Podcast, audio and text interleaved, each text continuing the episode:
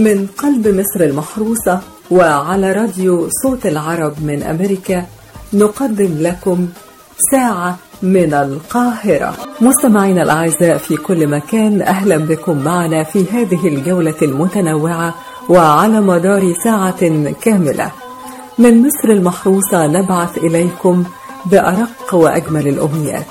ونتمنى أن تسعدوا معنا خلال هذه الساعة مع كل ما نقدمه لكم من فقرات ولقاءات وأغنيات. أهلا بكم أصدقائنا المستمعين في كل أنحاء العالم خلال هذه الساعة التي نقدمها من مصر المحروسة.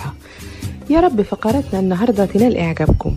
ونحب ننوه في البداية إن إحنا هنكون معاكم كل يوم اثنين وخميس من الساعة خمسة مساء للساعة السادسة مساء بتوقيت الساحل الشرقي للولايات المتحدة. يعني من 12 مساء لواحدة بعد منتصف الليل بتوقيت القاهرة. والمستمعين في كل أنحاء العالم تابعونا كل اثنين وخميس من 10 مساء إلى الساعة الحادية عشر مساء بتوقيت جرينتش أعزائي المستمعين إيه رأيكم لو نبدأ حلقتنا النهاردة بجزء من أغنية الفنانة الجميلة نجاة الصغيرة الطير المسافر؟ واللي كتب كلماتها الشاعر محمد حمزة ولحنها العبقري بليغ حمدي وده كان في سنة 1969 طبعا الأغنية دي بتحرك الذكريات والحنين لكل اللي بيسمعها وهو بعيد عن أرض وطنه مش بس في مصر وفي كل الوطن العربي. نجاة الصغيرة اسمها الحقيقي نجاة محمد حسني واتولدت في 11 أغسطس سنة 1936 والفنانة نجاة الصغيرة هي الأخت الكبيرة للفنانة سعاد حسني. أما عن سبب تسميتها بنجاة الصغيرة فده كان سنة 1946 لما بدأت الصحف المصرية وقتها تتكلم عن الطفلة المعجزة نجاة اللي أثبتت موهبتها الغنائية منذ الصغر وكمان تقليدها لأبرز نجوم الفن في الوقت ده. وأطلقت عليها الصحف وقتها اسم نجاة الصغيرة. تمييزا لها عن مطربة شهيرة وقتها هي نجاة علي. اللي كانت أغنية فاكراك ومش هنساك من أشهر أغانيها قدمت نجاة الصغيرة مجموعة كبيرة من الأغاني خلال مشوارها الفني بلغت 275 أغنية. ومنها عيون القلب عليادي أما براوة أيظن إلا فراق الأحباب آه لو تعرف الطير المسافر وأغاني تانية. كمان شاركت نجاة الصغيرة في بطولة عدد من الأفلام منها سبع أيام في الجنة وشاطئ المرح وابنتي العزيزة وفيلم الشموع السوداء. سيداتي وسادتي أهلا بكم معنا في هذه الجولة الإخبارية التي نقدمها لكم من القاهرة على أثير راديو صوت العرب من أمريكا. يقرأها عليكم محمد عمر. رئيس الوزراء المصري لن نخفي شيئا بشأن فيروس كورونا في مصر. عقد الدكتور مصطفى مدبولي رئيس مجلس الوزراء اجتماعا وزاريا أمس الأحد لمتابعة الإجراءات الإحترازية لمواجهة فيروس كورونا المستجد. وقال رئيس الوزراء نحن حريصون كل الحرص على أن نتناول ملف فيروس كورونا بشفافية كاملة ولن نخفي شيئا بشأنه مؤكدا أنه لا توجد أي حاله مصابه حاليا بالفيروس في مصر. وأضاف مدبولي أن الاجتماع هدفه متابعة الإجراءات الإحترازية والاستعدادات المختلفة لمواجهة فيروس كورونا وخلال الاجتماع عرضت وزيرة الصحة الموقف العالمي والمصري من فيروس كورونا حتى 22 فبراير 2020 منوهة إلى أن نتيجة تحاليل الفحص المعملي للحالة الوحيدة للأجنبية التي تم اكتشافها داخل مصر جاءت سلبية. وتأكدت النتيجة بإعادة الفحص أكثر من مرة. مضيفة أن المريض ما زال محتجزا بالمستشفى حتى انتهاء فترة العزل 14 يوما. وأضافت أنه تم رفع درجة الاستعداد القصوى بجميع أقسام الحجر الصحية بمنافذ الدخول الجوية والبحرية والبرية ويتم مناظرة جميع الحالات القادمة من مناطق متأثرة بالمرض للاستكشاف المبكر لأي حالة و... لأي حالة وافدة. مضيفة أنه تم رفع درجة الاستعداد والجاهزية بجميع المستشفيات المخصصة لإحالة الحالات وتزويدها بجميع الإمكانيات اللازمة. وزير الخارجية المصرية يبحث مع المبعوث الأوروبية للسلام المستجدات على الساحة الفلسطينية.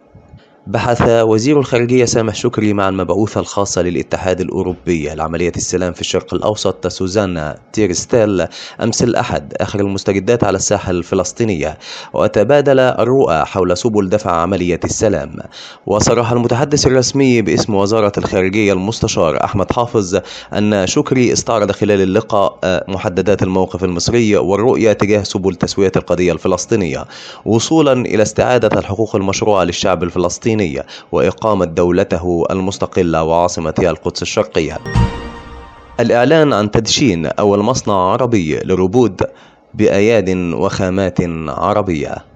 تم أمس الأحد بالقاهرة الإعلان عن تدشين أول مصنع عربي متخصص لتصنيع الروبوت بأياد وخامات مصرية وعربية إلى جانب الإعلان عن مبادرة منشآت عربية بمعايير ومقاييس دولية والتي تهدف إلى بناء منصة لتوحيد المواصفات بين البلدان العربية لتحسين القدرة التنافسية العالمية والنمو والتنمية المستدامة والابتكار.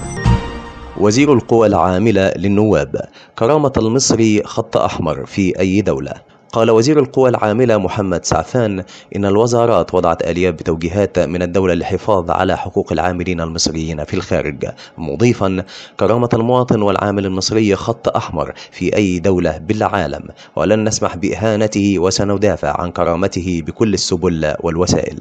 وأوضح سعفان خلال اجتماع لجنة الشؤون العربية بمجلس النواب اليوم أنه نتيجة لتراجع الأجور في بعض الدول وضعت الوزارة حدا أدنى لمرتب العامل المصري بالخارج بحيث تنص العقود التي يتم الاتفاق عليها بين جهة العمل في الخارج والعامل المصري على ما لا يقل عن هذا الحد الأدنى من أجر رئيس لجنة الاتصالات بالبرلمان المصري.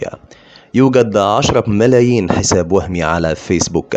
قال أحمد بدوي رئيس لجنة الاتصالات بمجلس النواب إن هناك عشرة ملايين حساب وهمي على فيسبوك وأنه يوجد 60 مليون أكاونت رسمي على الموقع العملاق الأزرق مضيفا أنه تم رصد الصفحات تقوم بعمل إعلانات عن أدوية مجهولة المصدر تعلن لطريقة لتجذب القارئ لتحقق مكاسب مالية بالملايين. وأضاف بدوي أن هناك صفحات عديدة للدجل والشعوذة وهناك الكثير ممن يصدقها ويوجد كذلك صفحات للنصب على الشباب عن طريق سفرهم إلى الخارج. دار الإفتاء المصرية الثلاثاء 25 فبراير أول أيام شهر رجب لعام 1441 هجريا.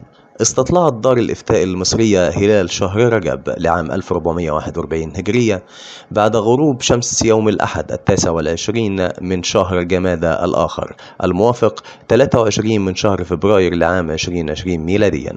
بواسطة اللجان الشرعية والعلمية المنتشرة في أنحاء الجمهورية. وقد تحقق لديها شرعا من نتائج هذه الرؤية البصرية الشرعية الصحيحة عدم ثبوت رؤية هلال شهر رجب لعام 1441 هجرية بالعين المجردة. وعلى ذلك أعلنت دار الإفتاء المصرية أن بعد غد الثلاثاء الموافق 25 من شهر فبراير 2020 هو أول أيام شهر رجب لعام 1441 هجرية. صندوق الدنيا يفتتح مهرجان الأقصر للسينما الإفريقية. اختار منظمو مهرجان الأقصر للسينما الإفريقية في مصر فيلم صندوق الدنيا للمخرج عماد البهات للعرض في افتتاح الدورة التاسعة التي تقام في شهر مارس. الفيلم بطولة خالد الصاوي ورانيا يوسف وباسم سمرة وأحمد كمال وصلاح عبد الله وعمرو القاضي وعلاء مرسي ورابي سعد. وينطلق المهرجان الذي تنظمه مؤسسة شباب الفنانين بالتعاون مع وزارات الثقافة والسياحة والخارجية ونقابة المهن السينمائية في السادس من مارس ويستمر حتى الثاني عشر من الشهر ذاته. يرفع المهرجان هذا العام شعار سينما إفريقية من كل الدنيا وتحمل الدورة اسم الممثل الراحل فريد شوقي بمناسبة مئوية ميلاده. ويكرم المهرجان مجموعة من الفنانين وصناع السينما في مقدمتهم الممثل وعارض الأزياء جيمي جان لوي والممثلة الفرنسية من أصول إفريقية ميمونة ندياي والممثل المصري عمرو عبد الجليل والممثلة المصرية زينة. وبهذا الخبر نصل معكم مستمعينا الأعزاء إلى نهاية الفقرة الإخبارية التي قدمناها لكم من القاهرة. قرأها عليكم محمد عمر لراديو صوت العرب من أمريكا. من قلب مصر المحروسة وعلى راديو صوت العرب من أمريكا ساعة من القاهرة. ودلوقتي جه موعدنا مع الفقرة الدينية واللي هنتكلم فيها عن دعاء مهم بنقوله قبل النوم. وطبعا زي ما إحنا عارفين إن السنة النبوية الشريفة فيها أحاديث كتيرة لنبي الرحمة سيدنا محمد صلى الله عليه وسلم. بيعلمنا فيها إزاي ناكل وإزاي نشرب وإزاي نلبس وإزاي نمشي. وبيعلمنا فيها كتير من الأداب ومن أهمها حسن معاملة الناس. كمان بيعلمنا إيه الدعاء اللي نقوله في السفر وعند نزول المطر وإيه الدعاء اللي بنقوله لما يشتد بينا الكرب أو نصاب بالحزن أو للتخلص من الفقر أو الخوف والقلق والتوتر. عشان نكون عايشين هاديين تماما ومطمئنين تماما وقبل كل ده راضيين بقضاء الله وقدره. تعالوا نتعرف على دعاء قبل النوم من خلال اللقاء مع فضيلة الدكتور نبيل عجيب من علماء وزارة الأوقاف المصرية. وفي البداية نستمع أولا لنص الحديث الشريف. قال رسول الله صلى الله عليه وسلم إذا أتيت مضجعك فتوضأ وضوءك للصلاة ثم اضطجع على شقك الأيمن وقل اللهم أسلمت نفسي إليك وفوضت أمري إليك وألجأت ظهري إليك رغبة ورهبة إليك لا ملجأ ولا منجى منك إلا إليك. آمنت بكتابك الذي أنزلته ونبيك الذي أرسلته. فإن مت مت على الفطرة. فاجعلهن آخر ما تقول. رواه الإمام البخاري وصدق رسول الله صلى الله عليه وسلم. الحمد لله رب العالمين والصلاة والسلام على خاتم النبيين والمرسلين سيدنا محمد النبي الأمي وعلى آله وصحبه ومن صار على نهجه إلى يوم الدين وبعد. في هذا الحديث تعليمات من النبي صلى الله عليه وآله وسلم لتستريح القلوب وتطمئن النفوس. في مطلع الحديث يقول النبي صلى الله عليه وسلم إذا أتيت مضجعك فتوضأ وضوءك للصلاة. أراد لنا الخير أحياء وأمواتا. حينما يأتي الإنسان إلى فراشه وينام فهذه ميتة صغرى كما يعلم الجميع. لابد أن يتوضأ وضوءه للصلاة فيكون على طهارة. لأن المؤمن دائما طاهرا بفضل الله واتباع هدي وسنة الحبيب المصطفى صلى الله عليه وسلم. توضأ وضوءك للصلاة تماما بتمام. وهنا من اليسير عليك أن تصلي ولو ركعتين في ظلمة الليل تنفعك وتضيء لك القبر وظلمة القبر. أسأل الله أن يجعل قبور موتانا عليهم روضة من رياض الجنة وألا يجعلها حفرا من حفر النيران. ثم يخبرنا صلى الله عليه وسلم ويأخذ بأيدينا وهو الذي صدق فيه قول ربنا سبحانه وتعالى الذي مدحه فقال لقد جاءكم رسول من أنفسكم عزيز عليه ما عنتم حريص عليكم بالمؤمنين رؤوف رحيم ونتدبر كل لفظة من هذه الآية حريص عليكم بالمؤمنين رؤوف رحيم وهنا يعلمنا صلى الله عليه وآله وسلم أن نضطجع على الشق الأيمن وأثبت الطب هذه الفوائد العظيمة حينما تنام على اتجاهك الأيمن أو على جنبك الأيمن. من الذي تنبأ؟ من الذي تنبأ لهذا العلم قبل أن يأتي بقرون أو بمئات القرون؟ ومن الذي أخبره بهذا العلم؟ الله سبحانه وتعالى. لأن الله قد وصفه فقال وما ينطق عن الهوى إن هو إلا وحي يوحى ثم يتابع نصائحه الغالية صلى الله عليه وسلم لأمته المرحومة فيقول عليه الصلاة والسلام وقل اللهم أسلمت نفسي إليك أسلمت نفسي لمن؟ أسلمت نفسي إليك. أي اعلم أن نفسك وروحك التي بين جنبيك لا ملك لأحد ولا سلطان لأحد عليها لكنها إلى الله ومن الله وستعود إلى الله. اللهم أسلمت نفسي إليك. يعني تركت أمري وفوضت روحي ولدي إيمان عميق وإيمان ثابت بأن النفس من الله وإلى الله سبحانه وتعالى. ولذلك يقول سبحانه الله يتوفى الأنفس فالذي يملك الأنفس ويمتلك الأنفس الله وحده جل وعلا. وقل اللهم أسلمت نفسي إليك ثم ماذا يا رسول الله؟ وفوضت أمري إليك. وفوضت ماذا؟ وفوضت أمري إليك. يا من تشغل بالك وتتعب نفسك بالرزق بالليل أو النهار من كثرة الأولاد أو كثرة المتاعب أو الغلاء أو البلاء أو غير ذلك اعلم أن الرزق بيد صاحب الرزق وحده جل وعلا. قل اللهم مالك الملك تؤتي الملك من تشاء وتنزع الملك ممن تشاء وتعز من تشاء وتذل من تشاء. بيدك الخير انك على كل شيء قدير. والجات ظهري اليك رغبة ورهبة إليك رغبة ورهبة إليك. هنا الترغيب مع الترهيب الحب مع الخوف. الخوف مع الرجاء وهذا ما ينبغي أن يكون عليه المؤمن. لا يأمن مكر الله ومهما تقرب إلى الله بعمل فيكون في أشد حالات الرجاء. لعل الله أن يتقبل منه هذا العمل. لا ملجأ ولا منج منك إلا إليك أين تذهب وإلى أين المصير؟ إلى الله وحده. سبحانه وتعالى. آمنت بكتابك الذي أنزلت. هذا الكتاب القرآن الكريم الذي ختم الله عز وجل به الكتب. آمنت بكتابك الذي أنزلت ونبيك الذي أرسلت. ولذلك في رواية أخرى يقول له الصحابي الجليل ابن عمر وبرسولك الذي أرسلت يا رسول الله؟ فيقول لا. قل ونبيك الذي ونبيك الذي أرسلت.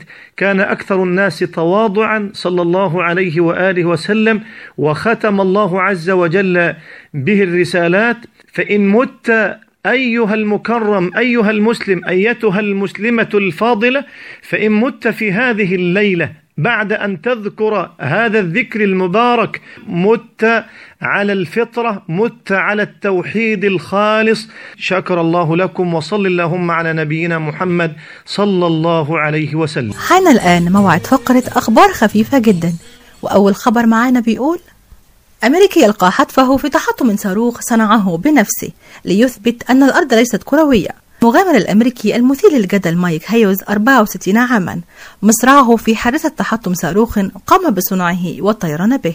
بولاية كاليفورنيا. لإثبات نظريته بأن الأرض ليست كروية. توفي هيوز الملقب بالمجنون بعد سقوط الصاروخ في ضيعة خاصة بالقرب من بلده بارستو بولاية كاليفورنيا. وأظهر مقطع مصور على موقع TMZ الصاروخ ينطلق مع تمزق المظلة أثناء الإقلاع.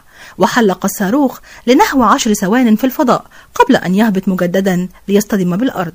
وذكرت قناة Science على صفحتها على تويتر بأن مايك كان يصور فيلما لبرنامج رواد فضاء صنعوا أنفسهم. ضمن سلسلة جديدة تتضمن تقارير حول أفراد حاولوا الصعود إلى السماء من خلال تصنيع صواريخهم الخاصة.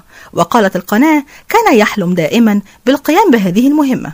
يا خسارة مات قبل ما يثبت إن الأرض مش كروية ومش بتدور حول نفسها. طفلا استرالي من ضحية للتنمر إلى مليونير.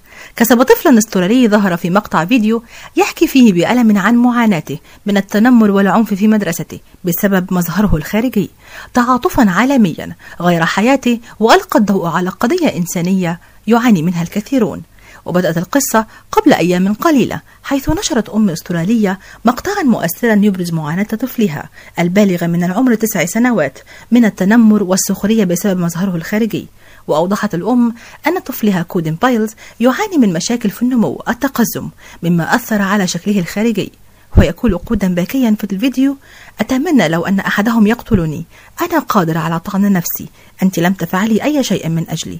وانتشر المقطع على المنصات الاجتماعية. وحظي بملايين المشاهدات بمختلف دول العالم. مما جعل حياة الطفل تنقلب رأسا على عقب. خلال أقل من 24 ساعة. وعبر عدد من نجوم عالم الفن عن دعمهم للطفل الأسترالي حيث نشروا تغريدات على حساباتهم الرسمية لدعمه نفسيا والتأكيد على ضرورة محاربة التنمر وأدت الحملة التي شارك فيها مشاهير وصحفيون ورياضيون إلى جمع تبرعات للطفل فاقت قيمتها حتى الآن 460 ألف دولار وفق ما ذكر موقع سكاي نيوز البريطاني. هاجمه قرش تغلب عليه بأبسط طريقة بشرية. لم يجد راكب أمواج سوى وسيلة بسيطة جدا. لكنها أثبتت فعالية مدهشة لمواجهة سمكة قرش مفترسة باغتته فجأة أثناء ممارسة رياضته المفضلة أمام سواحل نيوزيلندا. وقال إنه بينما كان يمارس رياضة ركوب الأمواج ظهرت سمكة قرش فجأة وعضته في ذراعه على شواطئ نيوزيلندا ثم أطبقت بأسنانها على لوح التزلج الذي كان يركبه. وأضاف 160 عاما إنه تذكر أن أسماك القرش تنزعج من ضربها على عينيها لذلك ضربها بقبضة يده على إحدى عينيها بقوة مرتين وأكد بأنه سدد بقبضته ضربات متتالية لإحدى عيني سمكة القرش. وتابع إنه بين الضربتين تراجعت السمكة المفترسة قليلا وتخلى فكها عن لوح التزلج مما أتاح له لاحقا الهروب منها. الحمد لله ربنا ستر وإلا كان زمانه في خبر كان. يا رب الفقرة دي تكون عجبتكم. انتظروني الاثنين والخميس من كل أسبوع. الساعة 12 أنا بسمة محمد. من قلب مصر المحروسة وعلى راديو صوت العرب من أمريكا ساعة من القاهرة. الشاعر الكبير الأستاذ أحمد فضل شبلول. لو حبينا نتكلم النهاردة عن حال الشعر العربي تصفه بإيه؟ هو لحسن الحظ إن في تقرير صدر أخيرا عن حالة الشعر العربي وده صدر من أكاديمية الشعر العربي بجامعة الطائف بيشخص حالة الشعر العربي عام 2018 و2019 وده يمكن كان الاهتمام الأول بهذا التقرير. لأن المعتقد الآن أن الرواية هي التي تتسيد الموقف الأدبي والموقف الثقافي في العالم العربي. والدليل على ذلك أن الرواية يمكن بتطبع أو بتتباع أكثر من دواوين الشعر. عشان كده أكاديمية الشعر العربي في جامعة الطائف أخذت على عاتقها مناقشة حال الشعر العربي. الآن في شتى البلدان العربية من المغرب وموريتانيا حتى الكويت والخليج العربي. طبعا الشعر العربي الآن بينقسم إلى ثلاثة أشكال الشعر العمودي والشعر التفعيلي وأخيرا قصيدة النسر فالتقرير بيناقش كل ده وبيناقش أيضا يعني حالة ترجمة الشعر العربي إلى اللغات الأخرى إلى اللغة الفرنسية إلى اللغة الإنجليزية إلى اللغة الأسبانية. هل هناك اهتمام من الغرب بشعرنا العربي أو لا يوجد اهتمام فالتقرير بيناقش كل ده.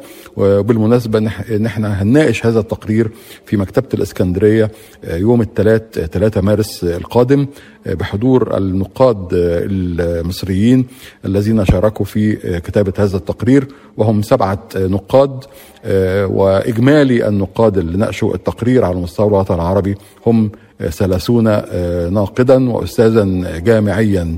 الكل بيتفق على إن قصيدة النسر هي التي تتسيد الموقف الشعري الآن في ظل تراجع القصيدة العمودية وأيضا إلى وتراجع القصيدة التفعيلية إلى حد ما. يعني معظم النقاد الذين كتبوا التقرير وصلوا إلى إن قصيدة النسر فعلا هي الموجودة على الساحة بكثافة من خلال الشباب الذين يتجهون الآن إلى كتابة قصيدة النسر. وبطبيعة الحال النقاد فندوا لماذا يتجه الشباب إلى قصيدة النسر إما ضعف في الموسيقى الشعر لأن طبعا قصيدة النسر لا تتطلب الموسيقى التفعيلية أو موسيقى الكلاسيك أو العمودي. وبالتالي بيتجه الشباب إلى كتابة قصيدة النسر تخفيفا وأيضا لجوء إلى الحرية حرية التعبير من خلال شكل مفتوح وهو قصيدة النسر. طيب أستاذ أحمد لو حبينا نتعرف بشكل عام على حالة الشعر العربي كما جاءت في التقرير. زي ما قلت إن يعني حالة الشعر العربي الآن في تراجع كبير على حساب تقدم الرواية في هذا المشهد الأدبي. أيضا تسيد قصيدة النسر في معظم البلاد العربية. وأيضا اللجوء إلى النص المفتوح اللي هو لا نعرف هو شعر ولا قصة قصيرة ولا قصة قصيرة جدا ولا ومضة. بعض الكتاب بيلجؤون إلى كتابة النص المفتوح الآن اللي بيجمع معظم الأشكال إلى جانب حتى قصيدة إلى جانب حتى القصة القصيرة جدا. فالأفق وأفق المستقبل أيضا بيقول إن إحنا أمام نص مفتوح خاصة من خلال ما نتابعه على وسائل التواصل الاجتماعي فيسبوك وتويتر على وجه التحديد لأن هناك انفجار إبداعي بينشر في هذه الوسائل ولكن المسألة محتاج بعض محتاجة بعض الضوابط آه، حتى لا آه، تتوه الأشكال الأدبية ولا نعرف في النهاية هل هذا شعر أم قصة قصيرة جدا آه، يعني آه، مجرد خواطر ومجرد آه، آه، آه، يعني لا ملامح لها في النهاية الشاعر الكبير الأستاذ أحمد فضل شبلول شكرا لحضرتك شكرا جزيلا. الناقد السينمائي الأستاذ أحمد الحفناوي إذا تحدثنا اليوم عن المأثور الشعبي وأهم الأفلام التي تناولت هذا المأثور الشعبي في مصر. آه، هو المأثور الشعبي في السينما المصرية والعربية تحديدا آه، كان مادة خصبة ودراما خصبة أو شديدة الخصوبة عشان ياخدها المؤلف أو تبقى مرجع للمؤلف إنه يقدم المجتمع من خلال المأثور الشعبي ده. فإحنا عندنا المغنواتي عندنا شفيقة ومتولي عندنا حسن نعيمة أدهم الشرقاوي وفي غيرهم كتير يعني بس إيه هم دول ال- المشهورين يعني. فمن خلال شفيقة ومتولي كانت وجهة نظر آه، طبعا كاتب السيناريو الكبير آه، آه، ها؟ صلاح جاهين وطبعا هو أنا هنا يجب أن أثير شيء يعني ال medium ال medium أو الوسط الثقافي اللي أفرز الاهتمام بال- بالموضوع ده. صلاح جاهين علي بدرخان يوسف شاهين كبار الصحفيين أحمد بهاء الدين دولت اللي كا اللي صاغوا الح- الحلم الثقافي المصري الستينات والسبعينات. أنا أنا مش ع... أنا بكلمك وكل مرارة لأن النهارده أنا كل ال- ال- النخب اللي بتعمل سينما واللي وراهم وكده مش عارف أقول لك آه، آه، قيمتهم ال- ال- الثقافية رايحة فين. إحنا كان عندنا قمم ورا المواضيع فالمقصور الشعبي آه، مادة درامية خصبة جدا حكاية شفيقة. باختصار شديد, شديد في من خلال ال- الأفلام التي تم عرضها للمخرج الجميل آه، علي بدرخان نلاقي الإنسانة المصرية أو المرأة المصرية المهضومة المكسورة المكسورة الجناح التي هي بلا سند. وإذا كانت هي بلا سند فهي عرضة بقى لأن تنجرف في تيارات الحياة. مهما إن كانت انت واخد بال حضرتك؟ ف فشفيقه ومتولي. شفيقه الأخ راح الجيش. شفيقه الأخ تركها لأي سبب من الأسباب وسابها هي وجدها بلا سند. هي طبعا مأخوذة من سيرة شعبية مشهورة. هي كل قصة دي مأخوذة من السيرة بالظبط كده. هي السيرة السيرة الشعبية تم فيلم. تم روايتها.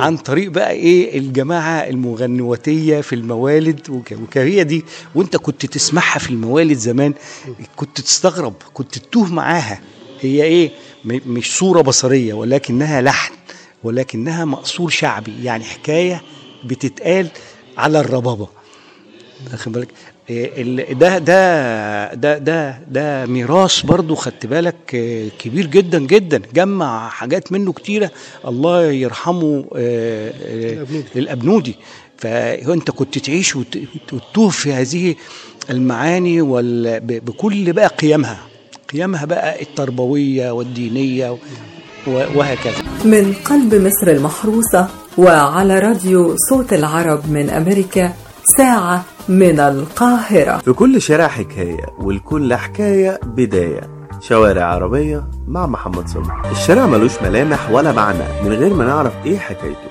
ولأن الحكاية هي الدليل والمعنى وأي شارع من غير ما نعرف حكايته هيفضل شارع زي أي شارع. هنبدأ النهاردة مع أول حكاية حكاية الوكالة أو وكالة البلح من مصر القاهرة. بدأت وكالة البلح مع بداية القرن التسعة عشر واتسمت بالاسم ده لأنها كانت سوق مخصص فقط لتجارة البلح اللي كان بيجي من صعيد مصر خاصة من أسوان عن طريق المراكب الصغيرة في نهر النيل. وفضلت التجارة في الوكالة مستمرة على بيع كل أنواع البلح فقط لسنين كتير لحد ما بدأت تظهر تجارة قماش الكتان واللي برضو كان بيجي من الصعيد عن طريق المراكب. واتطور الوضع خاصة بعد رحيل الجيش البريطاني عن مصر. وبعد ما اشتروا بعض التجار المصريين مخلفات الجيش من ملابس وبطاطين وشنط وأدوات منزلية وبدأوا يبيعوها في الوكالة. وبعد انتهاء الحرب شهدت وكالة البلح سلعة جديدة هي الخردة اللي اشتراها التجار من مخلفات الجيوش وبدأوا في بيعها لتجار المعادن. ومن الوقت ده للنهاردة والتجار لسه بيشتروا المخلفات المعدنية من المصانع واللي بتتفرز لحديد ونحاس وألمونيوم وغيرها كتير من المعادن اللي بتدخل في كتير من الصناعات. وكل ده بالإضافة لتجارة قطع غيار السيارات المستعملة. ومن هنا بقت الوكالة سوق كبير بيضم كل أنواع البضايع الخفيفة زي الملابس والمفروشات والقماش وكمان البضايع التقيلة زي قطع غيار السيارات والمواتير. والوكالة بقى ظهرت في السينما مرتين. المرة الأولى في منتصف الثمانينات وكان فيلم من بطولة الفنانة نادية الجندي وحمل عنوان وكالة البلح. والمرة التانية في أواخر التسعينات في مسلسل لن أعيش في جلباب أبي بطولة النجم نور الشريف. وبكده نبقى وصلنا لآخر حلقتنا النهاردة. استنونا إن شاء الله في حلقة جديدة مع شارع جديد. كان معكم محمد صبري من قلب الشارع. عفوا لقد نفذ رصيدكم. زمان كنت بستغرب من نهايات بعض العلاقات. إزاي في أزواج ينفصلوا بعد 15 سنة أو أكتر؟ واقول انفصلوا بعد المدة الطويلة دي كلها. ومثلا أصدقاء العمر اللي بيقطعوا بعض ومفيش حد بيقدر يقنعهم يرجعوا علاقتهم تاني. لحد ما وصلت لحقيقة واحدة بس إن في كل العلاقات في حاجة اسمها الرصيد. علاقتنا بالناس مرهونة برصيد بيتحدد حسب المعزة للشخص نفسه. وكل ما التعامل كان بحب واهتمام كل لما الرصيد بيزيد. وكل ما التعامل كان فيه تهاون الرصيد بيقل. ومع إحساس البعض إن إحنا بنحبهم بيتمادوا بالتصرفات الغير لائقة. وأسلوب فيه عدم استعناء. ومش بيعرفوا إنهم بيسحبوا من رصيد العشم والمحبة اللي ليهم عندنا. وبيعتقدوا إن رصيد التسامح ده ممتد لما نهاية. وطبعا العلاقة بتستمر لحد ما صاحب الصبر صبر بيخلص. ولما الرصيد يوصل صفر بنكون فقدنا قدرتنا على التحمل. بعدها قرار قطع العلاقة بيكون قرار قادرين على اتخاذه بكل ثقة وتأكيد وبدون تراجع. حافظوا على علاقتكم وعلى الناس اللي بتسامح كتير. المدة الزمنية أو طول العلاقة مش سبب كافي لاستمراريتها. وفي النهاية يا رب تكون فقراتنا عجبتكم النهاردة. ولو عايزين تسمعوا حاجة معينة أو معلومة أو أغنية أو فيلم أو مسرحية أو لو عندكم أي استفسار أو سؤال ابعتوا لنا على طول على صفحة البرنامج على موقع راديو صوت العرب من أمريكا. وهنكون دايما معاكم ونلبي لكم كل طلباتكم. يا رب دايما تكونوا مبسوطين معانا ونشوفكم على خير مع ساعة من القاهرة. وبكده نكون وصلنا بيكم إلى نهاية فقرتنا وفترتنا لهذا اليوم. على أمل أن يتجدد اللقاء معكم في حلقة قادمة بإذن الله. ومن هنا من قلب القاهرة نرسل لكم بأرق أمنياتنا الطيبة بقضاء أجمل الأوقات. وشكرا لفريق عمل ساعة من القاهرة محمد إسماعيل محمد عمر صوفيا حاتم منى الألفي دعاء حسن بسمة محمد وشموع شكري.